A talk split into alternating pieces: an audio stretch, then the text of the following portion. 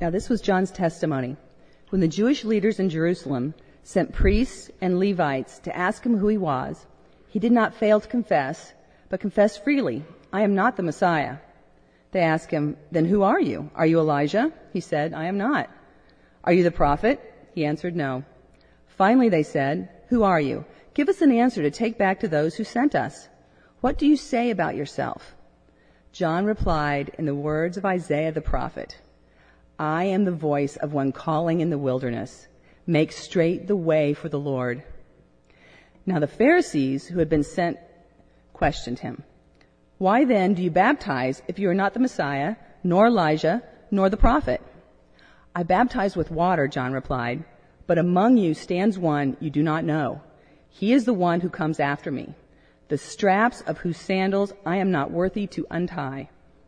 This all happened at Bethany on the other side of the Jordan, where John was baptizing. The next day, John saw Jesus coming toward him and said, Look, the Lamb of God who takes away the sin of the world. This is the gospel of our Lord Jesus Christ. Well, let me welcome you to ECC. Everybody else has so far. It's good to have you back. If you're uh, a student from last year, good to have you here if you're here for the first time. And um, I think I'll also take the opportunity to say something about us. That's all right. You may notice in your bulletin, if you have one at the front or the top of the bulletin, there's a phrase. It's our mission statement. We want to be a church that's reflecting the redeeming grace and transforming truth of Jesus Christ in a college town. If you're listening throughout this year, actually we've talked about trying to abbreviate the phrase. And here's the abbreviation. Extending grace and truth. That's what we're trying to do, is to extend the grace and truth of Jesus Christ to everyone. In this town and around the world with our missionaries and to everyone we know. Because that's the central part, the heartbeat of the gospel. It's extending grace and truth to everybody. So as a result, or because of who we are, maybe it's a better way to say it, you're not going to hear a preacher up here Sunday after Sunday shouting and spitting and stomping about sin, especially the sins of the world. There's lots of sin out there in the world and inside the church. Instead of shouting about sin, which I hope I don't do, I know the other guys don't do, instead of doing that, we take the scripture itself very seriously. And we allow the scripture to be kind of a searchlight or maybe a, a mirror into our hearts. And as we examine and study the scripture, truth is revealed. And the truth that's revealed gives us tremendous insights for life. But also the truth that's revealed tells us something about ourselves. It tells us that we're sinners. Oh, we take sin seriously, but we don't shout about it and point to the other. What we try to do is understand the nature of sin in our lives and then the deep nature of grace. And we think, well, we believe, that if we understand grace and truth in our lives, then we're prepared, and only then are we prepared to extend grace and truth to others. So, welcome BCC. We're glad you're here. We're doing our best to extend grace and truth to you and everyone we meet. We're starting a new series today. It's called Encounters with Jesus. And as I mentioned last week, uh, each sermon each week is really kind of standalone. You don't have to have been here the week before to connect the dots, so to speak. Every week we're going to look at another encounter with Jesus that someone else had. And we're going to learn from those encounters with Jesus. As a matter of fact, they're, they're almost like portraits, these encounters, or pictures, or snapshots. I would say Snapchat, but the server hasn't been wiped, you know. um, The, the pictures are there. Sorry. The, the pictures are there. They're historical. We can return to them. They don't disappear. So each week we return to them. They're there for us to look at. And when we look at them, we find out remarkable things. Today, the encounter with Jesus is actually multiple encounters. Uh, for the most part, each week following this, it'll be an encounter somebody had with Jesus. But today I want to show you several encounters that primarily John the Baptist had with Jesus. And we read about one of them. But that's not the only one. I want to begin with the first one. It's a strange one, different than any other. It actually begins before Jesus is conceived. It begins with a man at a temple called Zachariah. He was a priest. And it was his responsibility on one particular Sabbath to go in and light the incense altar. He went into the temple to do his responsibility to light that incense. And as he was lighting the incense at the altar, poof, an angel appeared. Like, I was thinking about that and trying to figure out what would that be like? You know, would it be like I'd come in here midweek to do something? Rearrange the furniture? Check on a leaky roof? Maybe pray for the church and poof, there's an angel. I would freak out. I don't know if I would run or if I just like drop down or if I would put my hands over my head. It never happened to me before. I'll, I'll let you know when it happens what I do. I don't know what I would do. I know I'd be scared to death just like Zachariah was scared to death. The angel had a message for him. He said, Zachariah, your wife Elizabeth wants to have a child and so do you. And I'm going to give you one. Your wife Elizabeth is going to have a son. And Zachariah said, what? At this point, he had picked himself up off the floor. He said, You got to be kidding me. We're too old for that stuff. And the angel said, No, you're going to have a son. Matter of fact, Zechariah, since you didn't believe me when I first told you you were going to have a son, for the next nine months, you won't be able to talk. You're going to lose your voice. Zechariah is overwhelmed and he goes back out to meet the people. And by the way, the people outside are really worried because Zechariah had been in there a long time. And when, when you run into an angel, you don't hurry up his business, right? So Zechariah's sticking around and they're wondering what happened to him. Maybe he died in the temple. Zechariah comes back out. He's probably white as a sheet. And he looks at the people and he tries to talk and nothing comes out. And he asks for a pen and paper or quill, ink, parchment. And he writes on it what had happened. Obviously, I can't speak. And for nine months, he writes his messages. Well, his wife is overwhelmed and so grateful. And of course, she does become pregnant. And about six months into her pregnancy, something else happens. It's dramatic. It's another angel visit. These angels, they're doing great things. This one shows up to Mary and to Joseph. You know this story better, right? And Joseph gets the word that his wife Mary's going to have a child. And Joseph says, wait a minute, we haven't done that. We're not even married. And the angel said, oh no, it's not like that. This one's different. this one is going to be implanted into her womb. The Holy Spirit's going to come upon her. And in her womb is going to be conceived the Son of God, the Messiah, and names go on from then on out about who this Jesus is. The angel tells the same thing to Mary. And of course, Mary and Joseph are excited like young parents, and especially Mary, she can't contain herself. When she hears the news, she immediately goes to her relative Elizabeth. Elizabeth, who shouldn't have a baby. She doesn't text ahead. She couldn't do that. She doesn't call. She doesn't send an email. She just shows up. And based on the, the description that's given, Elizabeth has no idea. Mary shows up in Elizabeth's town. And the text tells us as soon as Mary's greeting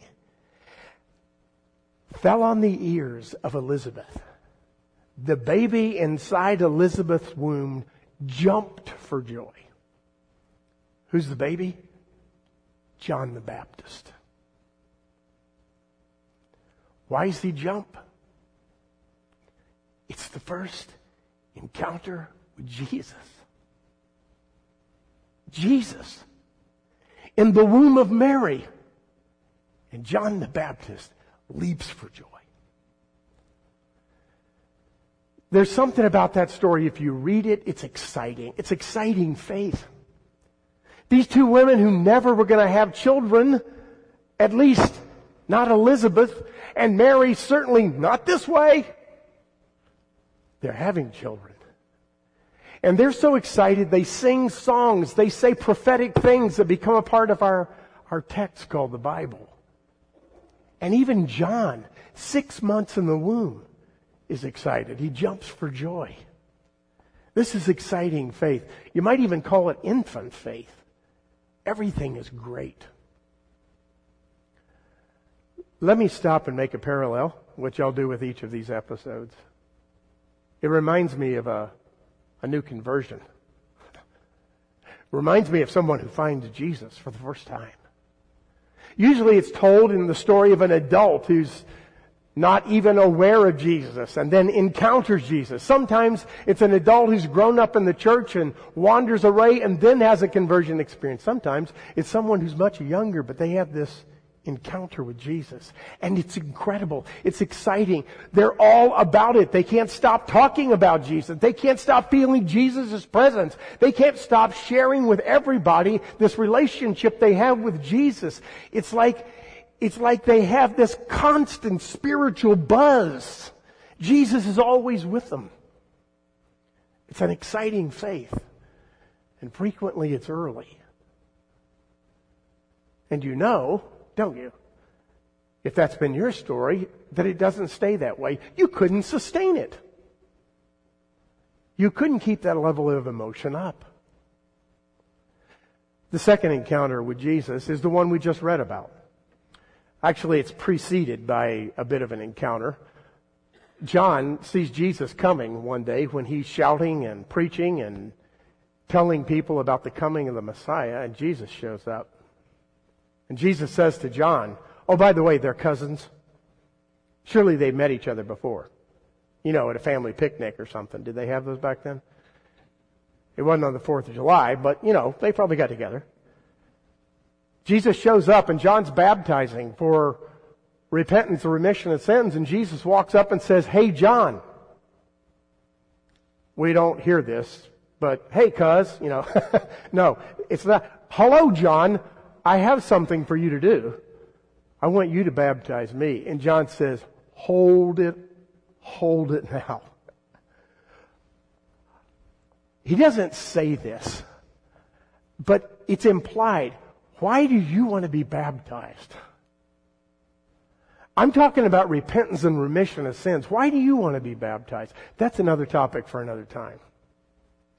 But here's what he actually says. No way. I can't baptize you. You've got to baptize me. He says in another place, I'm not even worthy to stoop down and take the laces off his sandals. By the way, there was a rabbinic tradition that said that a master and a disciple had a special relationship. And the disciple should serve the master. And the disciple could do anything for the master except remove his shoes. In other words, even a disciple, according to the protocol, could not stoop that low. And John, using that image, says, I'm not even worthy to be down there. I'm lower than the sandals. I'm lower than dirt compared to you, Jesus. Jesus, uh, he has a little authority in his voice. He just has this way about him, and, and he says, Yeah, go ahead and baptize me anyway, John. And John says, Okay, sir, I will. So John baptizes Jesus, and you know the rest of the story, right? Out of heaven comes this beautiful dove and lands on Jesus' head, and out of heaven comes a voice, says, This is my son in whom I'm well pleased, listen to him. And then everything breaks loose. John's already a fiery prophet. He already understands what he believes, but now, now John says, and this is where our text t- kicks in. Now John says, when he sees him another time, the day later apparently, walking across the landscape, he points to him with everybody listening and he says, there goes the Lamb of God which takes away the sins of the world. I wonder what people thought. I wonder if John even knew what he said. Jesus hadn't said that about himself yet. At least not according to the text. John under the inspiration of the Holy Spirit, identifies something about Jesus and connects it to the Passover lamb and said, that's the Passover lamb. There's the Lamb of God. All of Israel, listen, that's Him. Now that's confident faith. John is all worked up in his sermon. He's absolutely confident about what he believes. It's not just excitable faith, although he's very excited. It's now confident faith. And I'm going to tell the world, I understand it in my head, and I understand it in my heart, and everybody's going to hear it. You've probably experienced or seen that kind of faith, right? It's the kind of faith that's all jazzed up. It's the kind of faith that's absolutely confident that absolutely has the answers. The kind of faith that says nothing can penetrate this armor of faith that's mine. I know what that kind of faith's like. It's called Sunday morning faith for a preacher. That's me. Stand up here and pontificate, say exactly what I mean. Sometimes not exactly, but I try to say exactly what I mean utterly confident in my words. I feel frequently the very wings of the Spirit. I can't explain it. You wouldn't understand it unless you did it. There's something going on. That's Sunday. But then Monday arrives. And it's like the air's been sucked out of the balloon. I mean, I haven't given up. I don't disbelieve anything I said, but my confidence level is not near as high as it is right here. It's just a fact of life. And so somebody asked me a question on Monday or Wednesday, and I have some answers. And sometimes I'm confident, but never quite as much as here. Confident faith is like that, right? You're at the top of your game. You know what it is that you believe and you're confident about it and you're ready to share it with people and convince them. And John was there. That's an experience of faith that I hope you've had. Sometimes these experiences of faith, by the way, um, these prophetic moments come with unusual characters. John was kind of an unusual character, right? If you don't know that, he, he wore like animal skins only, never real clothes. And he ran around probably without taking a bath. And he ate locusts and wild honey. And he lived in the wilderness. Not everybody did that. Confident prophets are often just kind of odd. I mean, in the Old Testament it was that way. Man, we had some confident prophets that were really just downright weird. Um, one confident prophet, get this, he actually laid on one side for 390 days, prophesying from one side to tell the people of Israel that judgment was coming. That's a confident prophet. You're going to endure that kind of ridicule, look like that kind of idiot in order to get your message through. You know what else he did? Any children cover their ears? Um, he laid on his side. He cooked his own food. You know how he cooked his own food? Over an open fire. The fuel was human excrement. I'm not making this up, folks. Another portion of his food, a different portion of his food, was cooked by fire with the fuel of cow manure.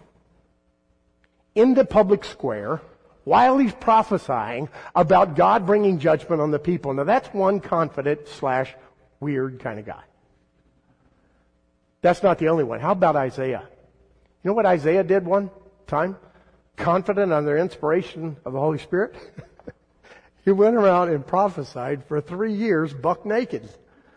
I'm not honest. Look it up yourself. Chapter 20 in Isaiah. He went around and prophesied naked. It's like, if I did that, the Board of Elders would call a special meeting at the end of the first day. Right? It's not happening. Don't try to visualize it. The point is, that's just strange, right? that's just strange. Isaiah prophesying naked. But it's incredibly bold, confident prophecy, right? Ha- have you been there? Have you felt so confident about your message? The devil himself couldn't have driven you away? Maybe you have. Or maybe you will. There's another stage of faith, um, and I don't mean they come in sequences. As I'll mention later, they come in cycles. It's what I call tested faith. First, you got exciting faith. It's like infancy. Then you have this confident faith where you just know this is the Word of God. And then you got tested faith. This, again, is an encounter that John has with Jesus, except this encounter is vicarious. See, John's in a prison. He's been speaking about unrighteousness. He's called out the king himself, the king who's a part of Israel's monarchy, the king who should be leading a righteous life. We're not talking about division of church and state here anymore, like we know it. This was different. The king was supposed to be a righteous leader according to the laws of Moses, and he wasn't. And John was calling him out, and the king threw him in prison. And John, with death looming, pulls aside. I think this is so interesting. He pulls aside just two of his many disciples. Hey, you, come here. And you, I want you to come with me. Pulls them aside and he says, Do me a favor, my friends. Go find Jesus. And when you find him, ask him this question Are you really the one? Are you really the Messiah? Are you really the one sent by God? Or should we be looking for another one? You know, some people want to say that those two disciples were set up by John so that they would ask the question so they could be sure. I don't think so. I think John's in prison. We know that. I think John's discouraged. Probably so. And I think John's scared, or at least he ought to have been. And his faith being tested. He was so bold in the wilderness. He was so excited even six months in the womb. He'd been surrounded by this overwhelming grace and truth of God, and now he's in the middle of it, about ready to get his head chopped off. And he sends the disciples out and says, please, please, Jesus, tell me I didn't miss it. I love what Jesus does he sends back this message, and I want to read it for you. He sends back this message to John through his disciples. He says, Go back to John and report to him what you have heard and seen. In other words, John, I want you to believe the witnesses. Go back and report to him what you've heard and what you've seen and that is this the blind receive the sight, the lame walk, those who have leprosy are healed, the deaf hear, the dead are raised, and the good news is preached to the poor. Blessed are you, John, if you don't fall away on account of me. Man, what a message. It was just enough. Okay, so can you, can you go with me to the prison for a moment? Suppose it's you. What kind of message would you like to have heard from Jesus? Let me remind you of something. John could probably quote most of the Psalms. He sang them in the synagogue growing up. He knew them inside and out like we know the songs we sing on Sunday morning. And I have a suspicion that John wanted to hear Jesus repeat these words from Psalm 91. He who dwells in the shelter of the Most High will rest under the shadow of the Almighty. I will say of the Lord, He is my refuge and my fortress, my God in whom I will trust. Surely I will save him from the snare of the fowler and from the deadly pestilence.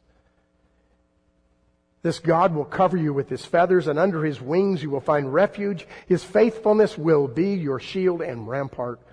You will not fear the terror of night, nor the arrow that flies by day, nor the pestilence that stalks in darkness, nor the plague that destroys at midday. John, a thousand will fall at your side, and ten thousand at your right hand, but it won't come near you. You only see the punishment of the wicked. If you make the Most High your dwelling, even the Lord who is your refuge, no disaster will come near your tent, John. For he will command his angels concerning you. They'll guard you. They will lift you up in their hands so that your foot won't even dash a stone, John. You'll be able to tread on the lion and the cobra. You'll trample the great lion and the serpent, John, because I love you. I will rescue you. I will protect you because you acknowledge my name. John, if you call on me, I'll answer. And I'll be with you in trouble. I'll deliver you and I'll honor you. I will show you long life, John. And I'll show you my salvation. I'd like to have heard that from Jesus if I was John. But John didn't. All Jesus said was, I want you to remember what you know. I want you to believe what you hear. And I want you to hang on to your faith. That's tested faith. And if you haven't been there, someday you will be there. One classic Christian author uh, described this kind of faith as the dark night of the soul. St. John of the Cross. You may have heard of him before. Let me just read you an excerpt from what he said. Said, At a certain point in your spiritual journey, God will draw a person from the beginning stages of faith to the more advanced stages of faith. And at this stage of faith, the person will engage in all kinds of religious activities to grow more and more in their spiritual life. And then, he said, such souls are likely to experience what's called the dark night, in which a person loses all the pleasure that they once experienced in their devotional life. Remember the exciting faith? This happens when God wants to purify them and move them on to greater heights. So after a soul has been converted by God, that soul is nurtured and caressed by the Spirit like a loving mother who cares for and comforts the infant, feeding it spiritual milk. Such souls will be filled with great delight at this stage. They'll begin praying with urgency and perseverance. They will engage in all kinds of religious activities because of the joy they experience in them, not the duty. But there will come a time where God will bid them to grow deeper. He will remove the previous consolation from the soul in order to teach it virtue and to prevent it from developing vice. These folks will become discontented with God and what God gives them. because they do not experience the consolation that they believe they deserve. They begin reading books, many books, and performing many religious tasks of piety in an attempt to gain more and more spiritual consolation. And here's what happens, he says. Their hearts grow attached to the feelings they get from their devotional life. And they focus on the effect and not the substance of devotion. Summary. God allows us to go the, through the dark night of the soul. Just like John did.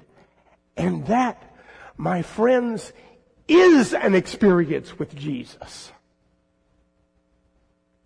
It doesn't feel like it. It feels like your blessed Lord and Savior Jesus Christ is absent and He is not. He's distant. And He's letting you walk by faith. There's all kinds of times when this happens, right? You can go through catastrophic events in your life. And you cry out to God and it seems like He's not answering your prayers. That could be your dark night of the soul. You could go through some sort of physical pain and suffering and you ask for God just to heal you and He does it. That could be your dark night of the soul. Or you could just walk into a dark night of the soul doing everything you've always done to pursue your Savior and still you come up dry. And that could be a dark night of the soul. It's part of the experience of faith. I want to suggest, or maybe I should say predict, that some of you here this morning, about midway through your semester, it may be your first semester, or it may be your seventh, you're going to allow, even if they didn't intend it, university professors to suck the joy of your faith right out of you. And there's going to be days that you're going to be like John. And you're going to say, Oh my, please tell me he's the one. Don't despair when those moments come, my friends. Okay, don't. I know it feels like despair, but don't stay there. When you're there, talk to someone. Borrow their faith. Believe deeply what you know you believe. And hang on because God's going to come through. It's a testing time. It's difficult, but it's important. I want to reiterate something. I don't think these are stages of faith in terms of life stages. I don't think that everybody who gets down near the end, like John, comes to a crisis in their faith. Maybe, maybe not. I think it's more like cycles of faith. I think you go through these things over and over again, and there's going to be another time where Jesus seems so sweet and close to you that you'll be absolutely overwhelmed with excitement. And there's going to be times when you're absolutely confident in your faith and you want to be the apologist and the theologian and the prophet all in one wherever you are telling everybody about Jesus because you know it's true. And sometimes, if you're like me, uh, have you experienced this before? You see somebody going through the, the excitable stage of faith and you want to say, hey, wait a minute, hold it, hold on. It's not always going to be that way. Take a deep breath. Kind of like, that's not really helpful. Um, they need to be able to experience that joy. It would be like if I walked up to a new parent, you know, and they just had a child and everything's wonderful. And the baby still smells good except for those other incidental things. And everybody's cooing and on over the baby and they are and they're just in love with it and I walk up and I say, hey, enjoy it for now. He's going to turn into a teenager someday. That, that's really not a good pastoral move, right? I shouldn't do that. But it's true. if you let him live. They're going to break your heart, right? But in that infant stage, what do you want to do for that parent? You want to join their joy. Let them have it. Life's too short not to enjoy it. So when you're going through that stage, or your friend's going through that stage, and you're not there, don't bring them down. Let them enjoy the excited nature of faith. But you know, don't you? And they will know eventually, if they don't already know, that it won't last forever. They'll go through another stage. And maybe it'll be that stage of confidence, absolute confidence. They just know what's right and they're ready to say it to everybody.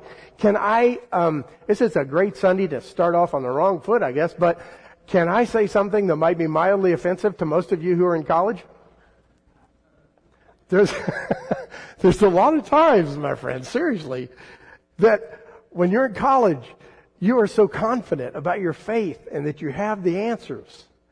You're going to save the world.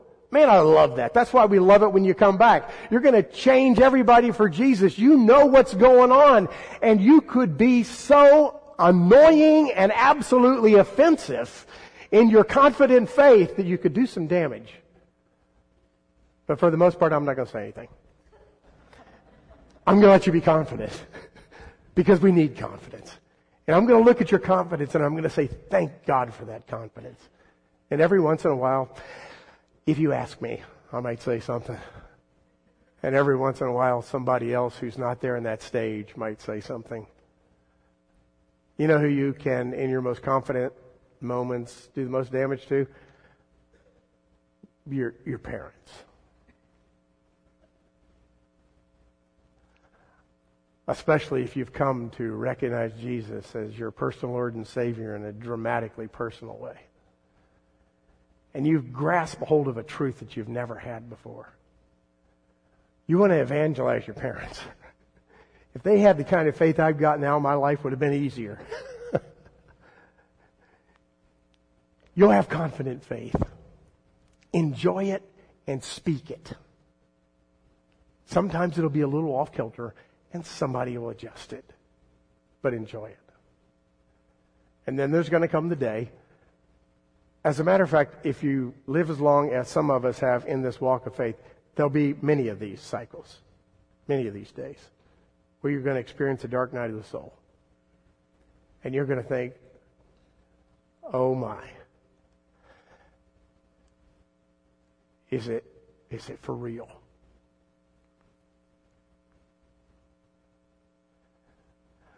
Um,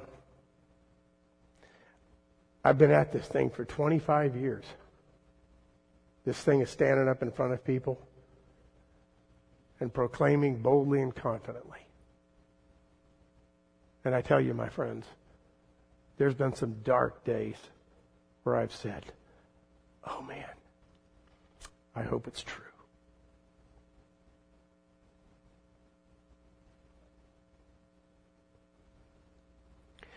That's just the experience of faith. You can and you will, by God's grace, walk through that. It will test you to the depths of your soul, and it will strengthen you and make you like sterling gold. It can happen.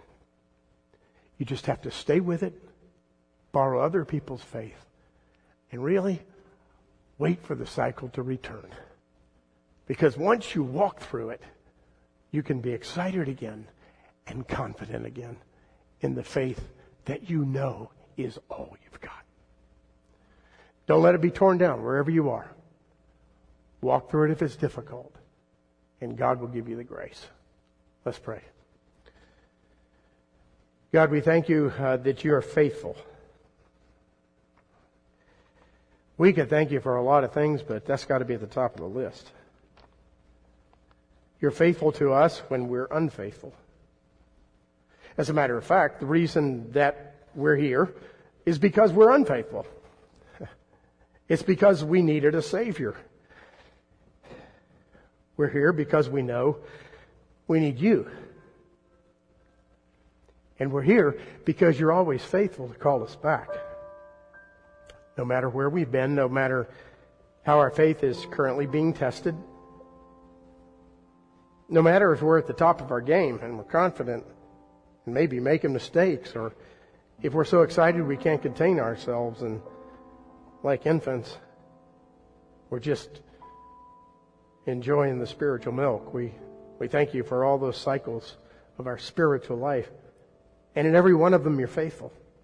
Uh, you continue to teach us through your word. You continue to teach us through other believers. You continue to teach us through our world. I mean, our world that's not even, not even Christian. You teach us in that too. There's a lot of students here today, Lord, who are embarking or re-embarking on this thing called education. And um, it's going to be wonderful. It's going to be delightful. The wisdom of God actually resides in those secular ivory towers. But they don't reinforce faith. They don't remind those students that Jesus Christ is the way of the truth and the life. And so we pray that in this community you will help them to hear it, believe it, walk it, and in the dark times borrow the faith of others. Lord, we're so grateful that you are the Lord of this universe and that you're our personal Lord and Savior. And that no matter where we walk, we know we're walking with you. We thank you for the joy. We thank you for the confidence. And we thank you for the test. May you use every part of our lives to glorify you. In the name of Christ our Lord, we pray. Amen. Will you please stand